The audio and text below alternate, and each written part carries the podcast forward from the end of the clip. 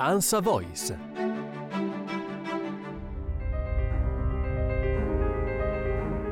Il Corpo Forestale compie 200 anni, è nato per proteggere la principale risorsa naturale dell'Italia, i boschi e il suo paesaggio. L'unione delle forze con l'arma dei carabinieri ne ha fatto la più grande polizia ambientale d'Europa. Nel suo futuro c'è una rivoluzione per il controllo del territorio. Con i satelliti e i software intelligenti sarà possibile individuare frane, incendi, parassiti che danneggiano le foreste o movimenti di terreno non autorizzati. Questa è La Cosa Giusta, il podcast dell'ANSA di Melagna Di Giacomo in collaborazione con l'Arma dei Carabinieri. Il generale Davide De Laurentiis è il vice comandante delle unità forestali, ambientali e agroalimentari, un'istituzione antica ma che guarda alla scienza e al progresso per la conservazione dell'ambiente e alla lotta ai cambiamenti climatici. Il Corpo Forestale dello Stato nasce il 15 ottobre del 1822 grazie alle regge patenti di Carlo Felice e aveva il compito di custodire e vigilare sui boschi. I boschi che all'epoca rappresentavano il petrolio dei giorni nostri, la fonte energetica di sostentamento per realizzare costruzioni per tutto il paese. Quindi Via via l'attività del corpo forestale si è arricchita di altri elementi, a partire dal 1923 il vincolo idrogeologico ha significato un'attività intensa per il rispetto di questo vincolo che fino ai giorni nostri ha modellato il paesaggio dell'Italia così come eh, noi oggi lo vediamo. Via via si è occupata di aree protette, è riuscita a creare un sistema di aree protette prima della legge quadro che c'è stata nel 1991, poi di paesaggio, di tutela appunto degli inquinamenti, dei corpi idrici, fino ad arrivare ai giorni nostri in cui la, l'unione delle forze con l'arma dei carabinieri ha significato un'ulteriore intensificazione di queste attività. E per dare uno sguardo verso il futuro. Voglio semplicemente illustrare che stiamo realizzando un progetto che si chiama Smart Forest Monitoring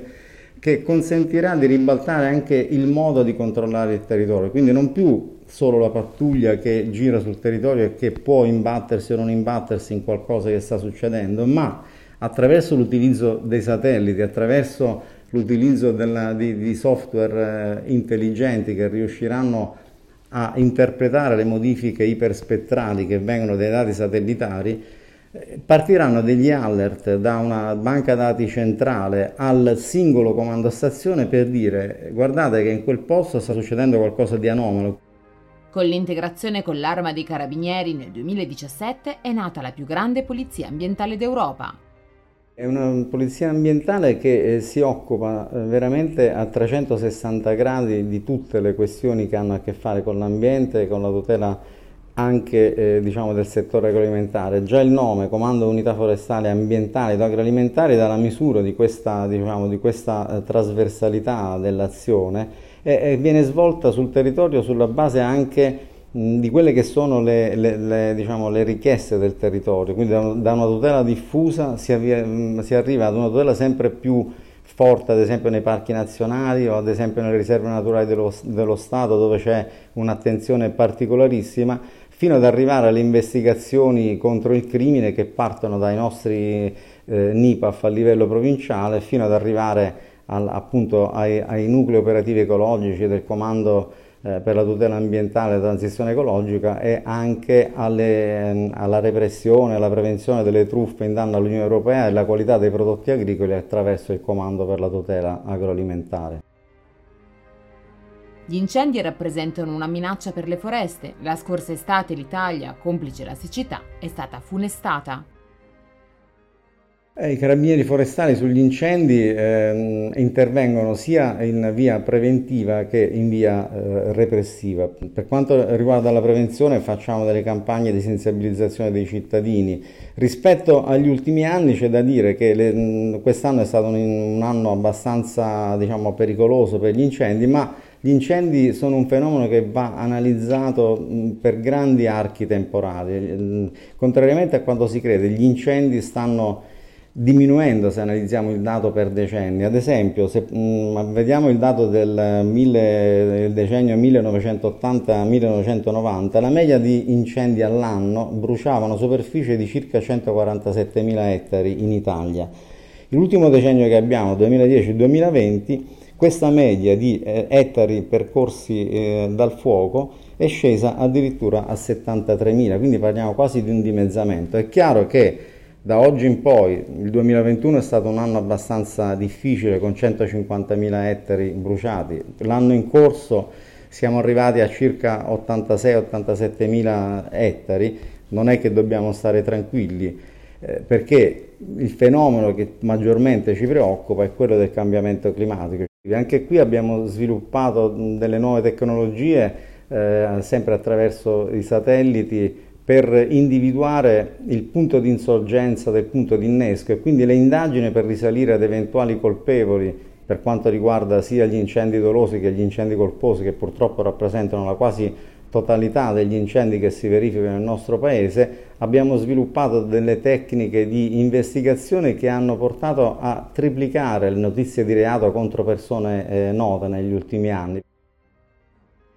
Per proteggere l'ambiente non basta la repressione, i carabinieri forestali hanno anche dei compiti di ripristino.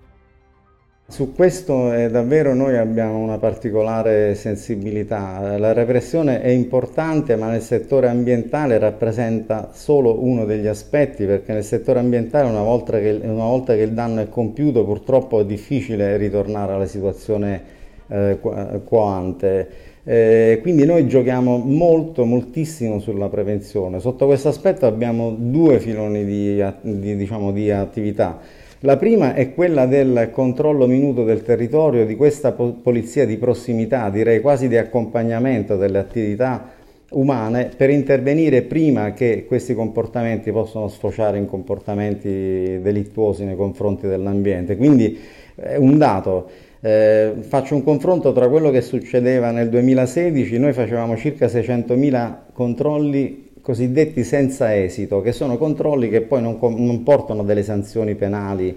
Eh, attualmente siamo sui 900.000 controlli senza esito, questo, questo significa che si interviene in corso d'opera per cercare di evitare che vengano commessi reati, quindi la prevenzione è importantissima, ma un aspetto ancora più importante è quello della, della, diciamo, dell'attività di intervento, del ripristino anche degli ecosistemi che facciamo sia nelle aree demaniali, nelle foreste demaniali, e, e sia con l'intervento dei nostri centri per lo studio e la conservazione della biodiversità, che conservano tutte le specie forestali e arbustive del patrimonio italiano e siamo in grado di, di fornire la nostra assistenza e supporto in qualsiasi area del paese. Un esempio è questo. Quando c'è stata la tempesta Vaia che ha distrutto 42.000 ettari eh, di bosco in Veneto, Trentino Alto Adige e Friuli Venezia Giulia, noi abbiamo messo a disposizione il quantitativo di semi per ricostruire questi boschi, ma erano esattamente i semi che avevano le caratteristiche genetiche di quegli ecotipi che erano stati distrutti. Quindi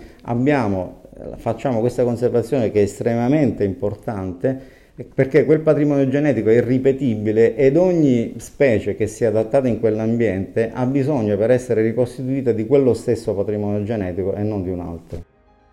C'è una cooperazione con le altre polizie attraverso Interpol ed Europol, ma anche con istituzioni internazionali come la FAO